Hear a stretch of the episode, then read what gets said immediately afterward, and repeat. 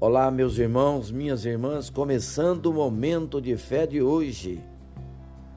Abandone o que lhe faz retroceder. Hebreus capítulo 10, versículos 38 e 39. Mas o meu justo viverá pela fé, e se retroceder, não me agradarei dele. Nós, porém, não somos dos que retrocedem e são destruídos, mas dos que creem e são salvos.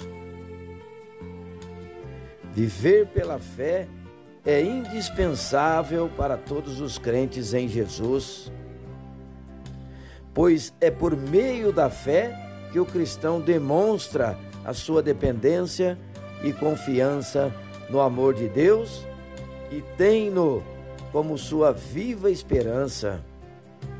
Porém, quando transferimos essa confiança para outros alvos ou simplesmente nos afastamos de Deus, estamos retrocedendo na fé. Se tem baseado a sua vida e confiança em algo criado e não no Criador, você está correndo um sério risco de retroceder. Não negocie sua fé.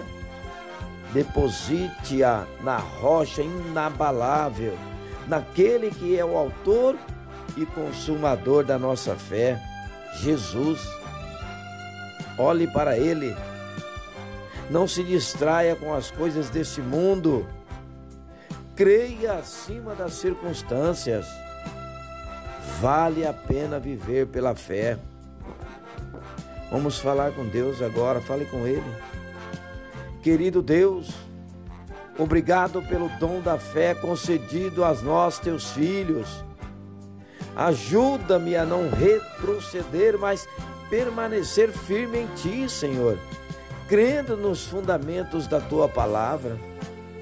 Aumenta a nossa fé e ajuda-nos a vivê-la na prática a cada dia que o nosso coração não se afaste da graça e da esperança que encontramos em Jesus Cristo. Abençoa, Senhor, para que muitos outros possam alcançar a fé em Ti, ó Deus verdadeiro, e possam também viver pela fé, em nome de Jesus. Que assim seja. Amém.